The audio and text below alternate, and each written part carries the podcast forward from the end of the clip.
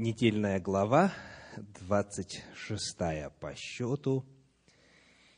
Из недельных глав Торы начинается в 9 главе книги Левит в первом стихе. И заканчивается в последнем 47 стихе 11 главы книги Левит.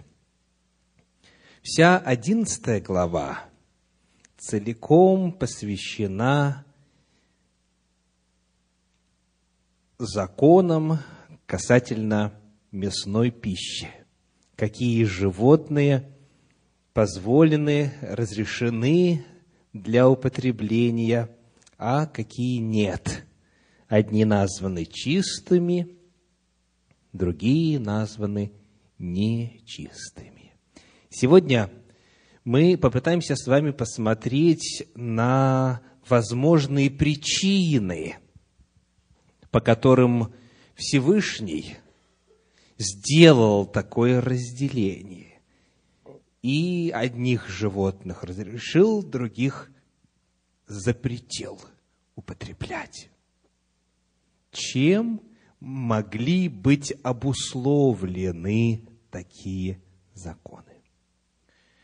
нет никаких Богом данных законов, которые были бы бессмысленны, правда? Мы не всегда понимаем этот смысл, у нас не всегда есть достаточно знаний, чтобы знать причины, почему Господь так захотел и так сказал. Но мы знаем точно, что все законы Божьи даны человеку для блага, дабы хорошо было им и сынам их вовек. Сказано в пятой главе книги Второзакония. Потому давайте посмотрим в меру наших знаний и накопленного уже столетиями опыта народа Божия в осмыслении причин этих запретов, попытаемся выделить, выявить из них четыре. Четыре причины запрета на употребление нечистой пищи. Первый, чаще всего встречающийся сегодня в качестве попытки объяснить этот запрет, звучит как? Потому что это вредно для здоровья.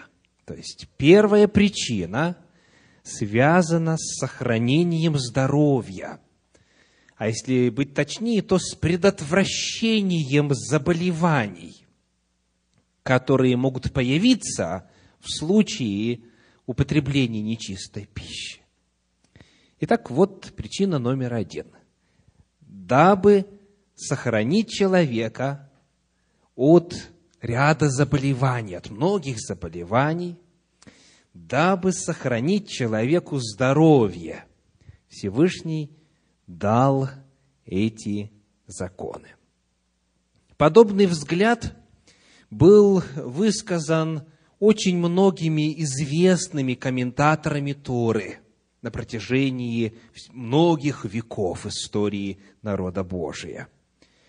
В частности, один из библейских комментаторов из Франции, Равин Шмуэль бен Мейром, которого называют также Рашбамом, Рашбам, ссылался на мнение известных врачей своего времени. Он сделал исследование в сфере того, что знали врачи времени, когда он жил, и пришел к заключению, что есть здесь медицинская причина.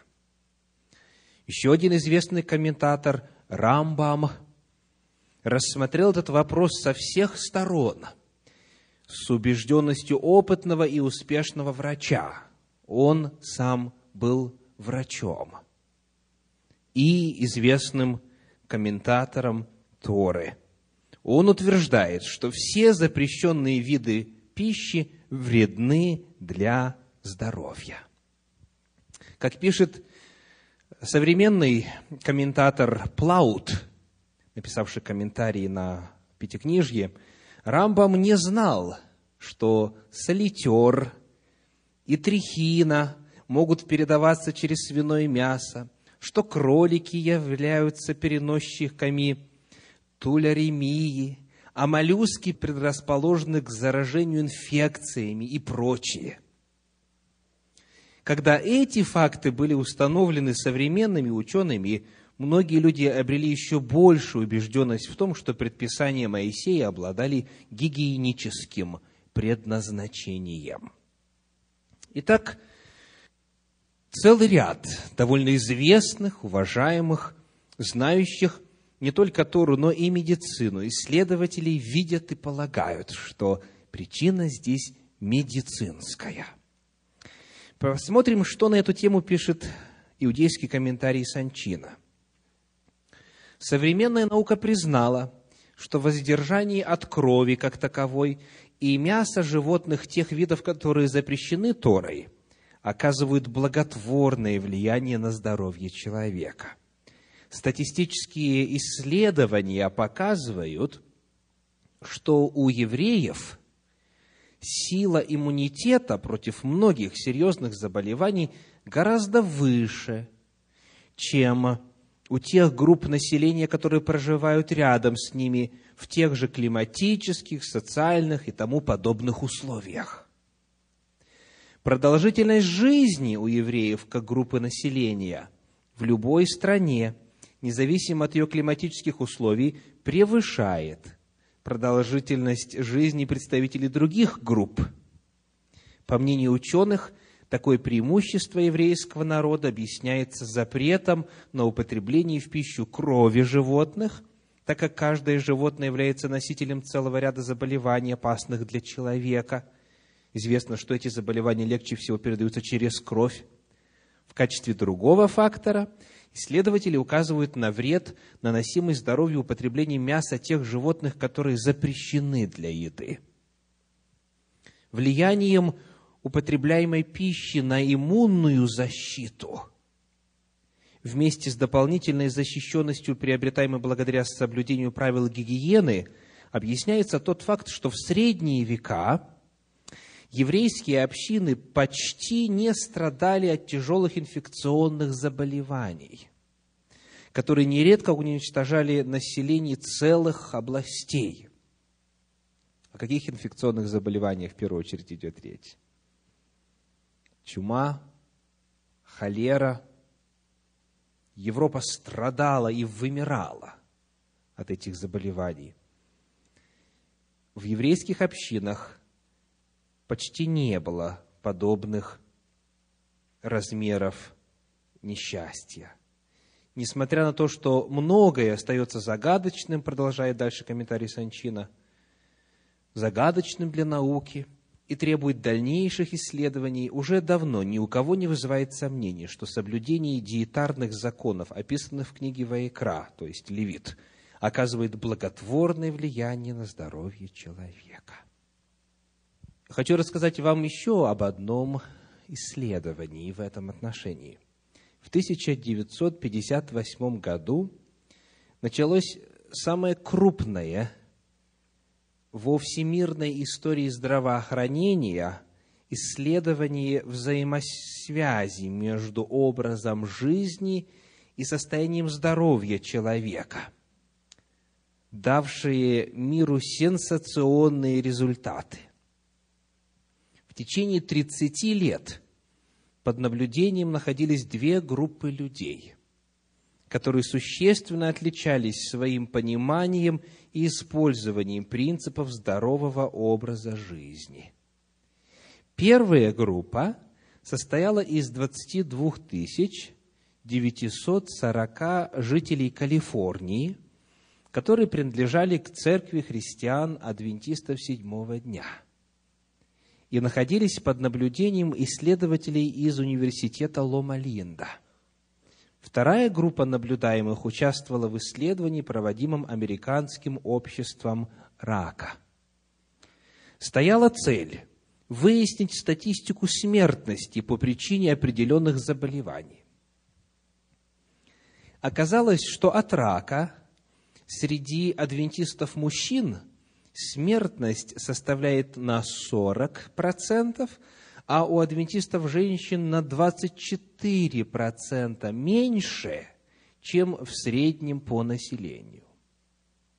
Смерть от коронарной болезни сердца среди адвентистов мужчин составляет на 34, а у адвентистов женщин на 2%, меньше, чем в среднем по населению.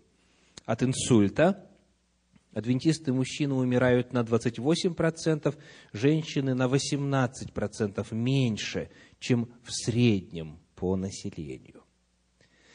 В 1960 году исследование смертности началось в Норвегии и продолжалось до 1986 года. Было обнаружено, что норвежские адвентисты-мужчины умирали от каких-либо заболеваний на 35%, а женщины на 10% меньше, чем в среднем по населению. С 1968 по 1977 такие же исследования проводились в Дании и Голландии. Оказалось, что адвентисты умирали от болезни на 65% меньше. Такая же картина открылась при исследовании в Польше и Японии – исследования во всех этих странах выявили поразительный факт. Оказывается, человек может не только избежать ряда заболеваний при правильном образе жизни, при библейском образе жизни, но еще и дольше жить. В результате меньшего количества заболеваний – продолжительность жизни адвентистов по всему миру в среднем от 6 до 9 лет выше, чем у остальных. 6-9 лет разница. Полученные результаты сразу стали сенсацией в сфере здравоохранения и превентивных методов лечения. Оказывается, человек в силах избежать многих заболеваний. Со времени начала первого исследования было написано более 300 научных книг и обширных статей, посвященных анализу полученных данных, и сейчас уже накоплен огромный материал.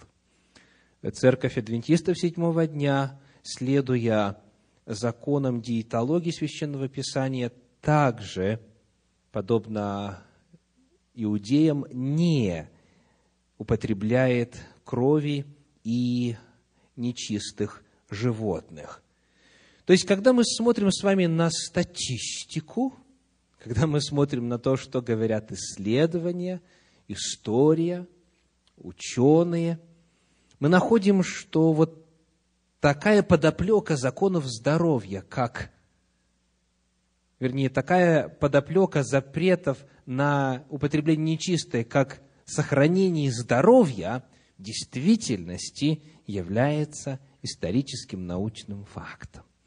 И Слово Божье на эту тему в 15 главе книги «Исход», в 26 главе содержит обетование.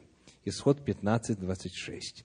«И сказал, если ты будешь слушаться гласа Господа Бога твоего и делать угодное пред очами Его, и внимать заповедям Его, и соблюдать все уставы Его, то не наведу на тебя ни одной из болезней, ибо я Господь, целитель твой.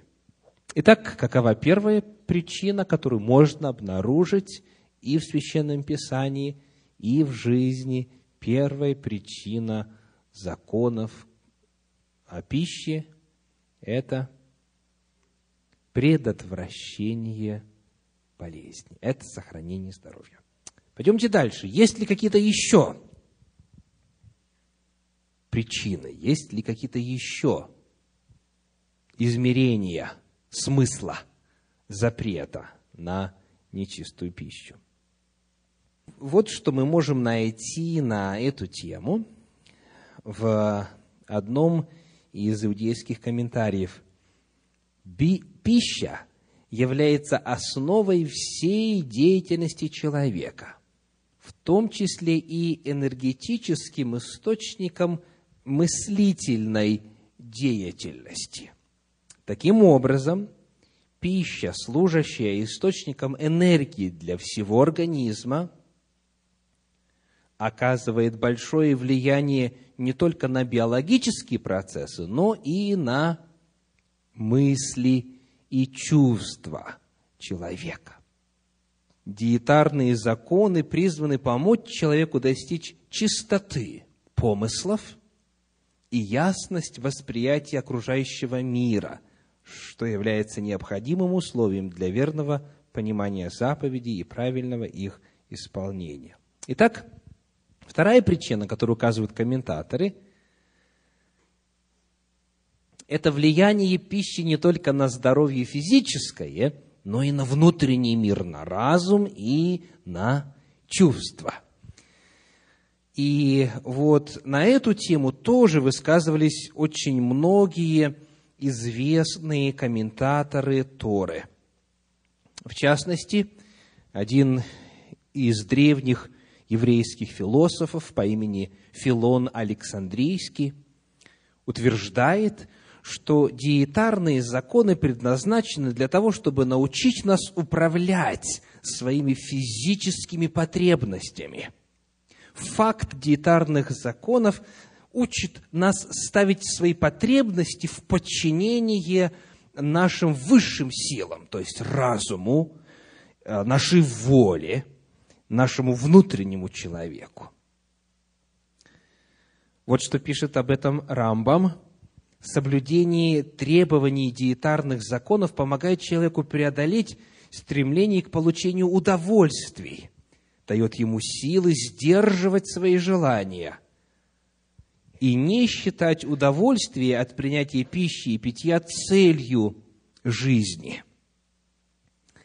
А вот как на эту тему пишет Бахья, еврейский философ XI века, освящайтесь исполнением заповедей, и таким образом станете святы.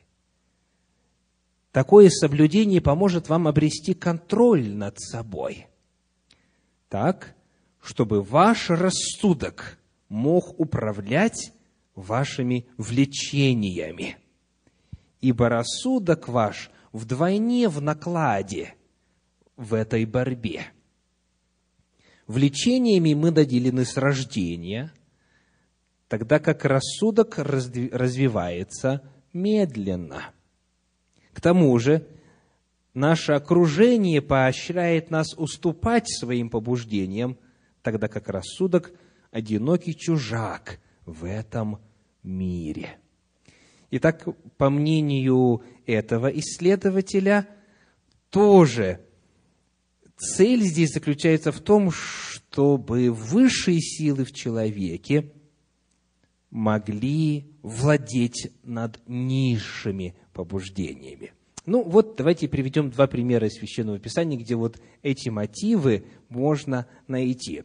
Первая книга Царств, 14 глава, стихи 31 и 34. Первая Царств, 14 глава, стихи 31, с 31 по 34 и поражали филистимлян в тот день от Мехмаса до Айалаона, и народ очень истомился. И кинулся народ на добычу, и брали овец, волов и телят, и заколали на земле, и ел народ с кровью. И сказал Саул, вы согрешили, привалите ко мне большой, привалите ко мне теперь большой камень.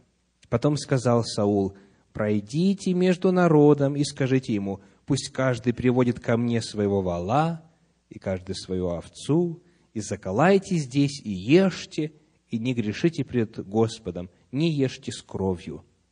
И приводили все из народа, каждый своей рукою, вала своего ночью, и заколали там. Итак, вот ситуация. Что значит фраза «народ очень истомился»? Очень проголодался, потому что царь Саул заклял всех, чтобы никто в тот день не ел пищи. А это был день военных действий.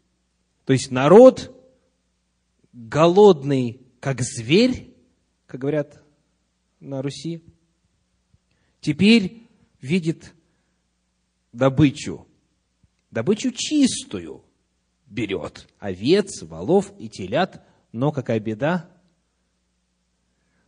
Народ настолько голоден, что ему некогда зарезать, как полагается, кровь выпустить из туши, затем сделать так, чтобы кровь вытекла, 30 минут в воде, 2 часа в соли, потом смыть. А надо. То есть, что вырабатывается здесь? Какое качество? Самоконтроль. Воздержание. То есть, человек, исходя из своего знания воли Божьей, он говорит своей плоти. Что? Я тебя усмиряю и порабощаю. Не ты мною владеешь, а я тобою владею. То есть, когда человек даже очень голоден, и может показаться, что не доживет до следующего приема пищи, все равно он смотрит на животное и должен определить, есть ли копыта, раздвоены ли, да, а жует ли жвачку, то есть это процесс, это выбор. Второе, нужно заколоть правильно, чтобы не было крови, чтобы кровь была выпущена и так далее. То есть вот это все, весь этот процесс, он воспитывает в человеке очень важное качество самоконтроля. И если это качество появляется, оно распространяется не только на вопрос пищи, оно начинает быть стилем, образом жизни человека. И он в других влечениях, в других вопросах также будет в состоянии демонстрировать вот эту твердость и стойкость. Посмотрим пример Даниила и его э, троих друзей в Вавилонском плену. Книга Даниила, первая глава. Почитаем стихи 8 и 17 по 20. Даниила, первая глава, стихи 8 и 17 по 20. Даниил положил в сердце своем не оскверняться яствами со стола царского – и вином, какой пьет царь, и потому просил начальника Евнухов о том, чтобы не оскверняться ему. То есть то, что было на столе, не соответствовало законам Торы. Либо это могло быть нечистым, либо, если это было э, чистым, не было заклано правильно, кровь была не спущена. Либо это могло быть посвящено идолам, идоложертвенно есть нельзя было. То есть по какой-то причине то, что лежало на столе, и то, чем обычно питали тех, кто учился вот в той школе, нельзя было употреблять. И Даниил, Даниил просил начальника Евнухов о том, чтобы не оскверняться ему. 17 стих далее. «И даровал Бог четырем сим отрокам знание и разумение всякой книги и мудрости» а Даниилу еще даровал разуметь и всякие видения и сны. По окончании тех дней, когда царь приказал представить их, начальник Евнухов представил их Навуходоносору, и царь говорил с ними, и из всех отроков не нашлось подобных Даниилу, Анании, Мисаилу и Азарии, и стали они служить пред царем. И во всяком деле мудрого уразумения, о чем не спрашивал их царь, он находил их в десять раз выше всех тайноведцев и волхвов, какие были во всем царстве его. Пример Даниила и его друзей показывает, что вот такое качество, как самоконтроль, самообладание, воздержание в пище открывает дверь к дисциплине и строгости в иных вопросах. И таким образом высшие силы в человеке укрепляются, и они стали умнее всех евреев, которые вместе с ними попали в плен и стали нарушать диетарные законы в Вавилонском плену, и стали мудрее вообще всех вавилонян и всех народов, которые были в том царстве, и это было очевидно. Итак, мы нашли с вами вторую причину, вторую сферу, где, оказывается, есть важность в законах диеты, которые даны в Священном Писании. Это сфера укрепления разума, контроля эмоций своих, контроля влечений своих. Это область внутреннего мира. Есть ли что-то еще? Какие еще могут быть причины? Давайте посмотрим на 11 главу книги Левит, стихи с 45 по 47. Левит, 11 глава, стихи с 45 по 47. «Ибо я Господь, выведший вас из земли египетской, чтобы быть вашим Богом. Итак, будьте святы, потому что я свят. Вот закон о скоте, о птицах, о всех животных, живущих в водах, и о всех животных, присмыкающихся по земле, чтобы отличать нечистое от чистого, и животных, которых можно есть, от животных, которых есть не должно. Какая взаимосвязь между заявлением Господа «Я свят», «Вы будьте святы» и различайте между разными животными. Есть взаимосвязь. Для того, чтобы ее здесь увидеть, необходимо вспомнить, а, в чем суть святости. Что означает освещать или осветить? Осветить означает отделить, разделить, выделить. То есть суть святости, природа святости – это разделение между одним и другим. Суть святости – это удаление от одного и прилепление к другому. Зная это, давайте еще раз прочитаем. «Будьте святы, потому что я свят, чтобы отличать нечистое от чистого, животных, которых можно есть, от животных, которых есть не должно». Оказывается, когда человек учится различать, выбирать, сортировать и употреблять только чистое, он упражняется в чем?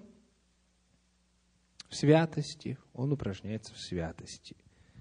Потому что появляется вплетенная в жизнь, в пищу, в распорядок дня, привычка постоянно делать различия. Это можно, это нельзя. Это чистое, это нечистое. Дозволенное, недозволенное. Это способность сформировать постоянную привычку осуществлять правильный выбор. И это тоже тренировка. Это тренировка человека для иных сфер жизни. Если человек здесь строго, постоянно разделяет, то здесь он освящается, и это также переходит на другие сферы жизни, поскольку у него уже есть опыт вот в этой. Ну и последняя сфера, которую мы затронем сегодня, это духовный мир вокруг нас. Законы чистого и нечистого, согласно комментариям, также затрагивают и законы духовных существ вокруг нас. Вот о чем идет речь. В книге Зогар написано так. Тот, кто ест запрещенную пищу, становится нечистым из-за того, что входит в него дух нечистоты. И он оказывается отсеченным от божественной святости. Согласно составителям книги Зогар, употребление нечистой пищи может повлечь за собою поселение нечистого духа в естестве человеческом. И тогда он оказывается отсеченным, блокированным от божественной святости. Давайте посмотрим, э, есть ли подтверждение подобной идеи в Священном Писании. Есть ли какая-либо взаимосвязь между нечистыми духами, песами и нечистой пищей, нечистыми животными. В Евангелии от Матфея, в 8 главе, в стихах с 28 по 32 описывается следующий эпизод. Матфея 8 глава, с 28 по 32 стихи. «И когда он прибыл на другой берег в страну Гергесинскую, его встретили два бесноватые, вышедшие из гробов, весьма свирепые, так что никто не смел проходить тем путем. И вот они закричали, «Что тебе до нас, Иисус, Сын Божий, пришел ты сюда прежде времени мучить нас?» Вдали же от них паслось большое стадо свиней. И бесы просили его, если выгонишь нас, то пошли нас в стадо свиней. И он сказал им, идите. И они, выйдя, пошли в стадо свиное. И вот все стадо свиней бросилось с крутизны в море и погибло в воде. Итак, появляется естественный вопрос. Почему бесы попросились в свиней? Нечистые духи и нечистые животные. Есть ли между ними какое-то притяжение, какая-то взаимосвязь? Я хочу подчеркнуть, что это не Христос их туда направил. Они сами захотели. Они даже просили, чтобы там оказаться. Еще одно место, которое показывает возможную взаимосвязь между нечистыми духами и нечистыми животными, это книга Откровений, 18 глава, первые два стиха. Откровений, 18 глава, первые два стиха. «После сего я увидел иного ангела, сходящего с неба и имеющего власть великую. Земля осветилась от славы его». И воскликнул он громко, сильным голосом, говоря, «Пал, пал Вавилон, великая блудница, сделался жилищем бесов и пристанищем всякому нечистому духу, пристанищем всякой нечистой и отвратительной птицы, ибо яростным вином блудодеяния своего она напоила все народы». Обращаю ваше внимание, что описание нечистых духов и нечистых птиц подается в описании одного и того же места. И вот интересная деталь у нас не отражена в синодальном переводе, но есть в других переводах. В частности, перевод Кулакова говорит, «Стала столица развратная обиталищем бесов и убежищем всякого нечистого духа, прибежищем всякой птицы нечистой и нечистого ненавистного зверя. То есть не только нечистые птицы, но и нечистые животные указаны в связи с нечистыми духами и бесами. Э, та же самая мысль в современном переводе Российского библейского общества. Она стала пристанищем бесов, притоном всяких нечистых духов, притоном всяких нечистых птиц, притоном всяких нечистых и мерзких зверей.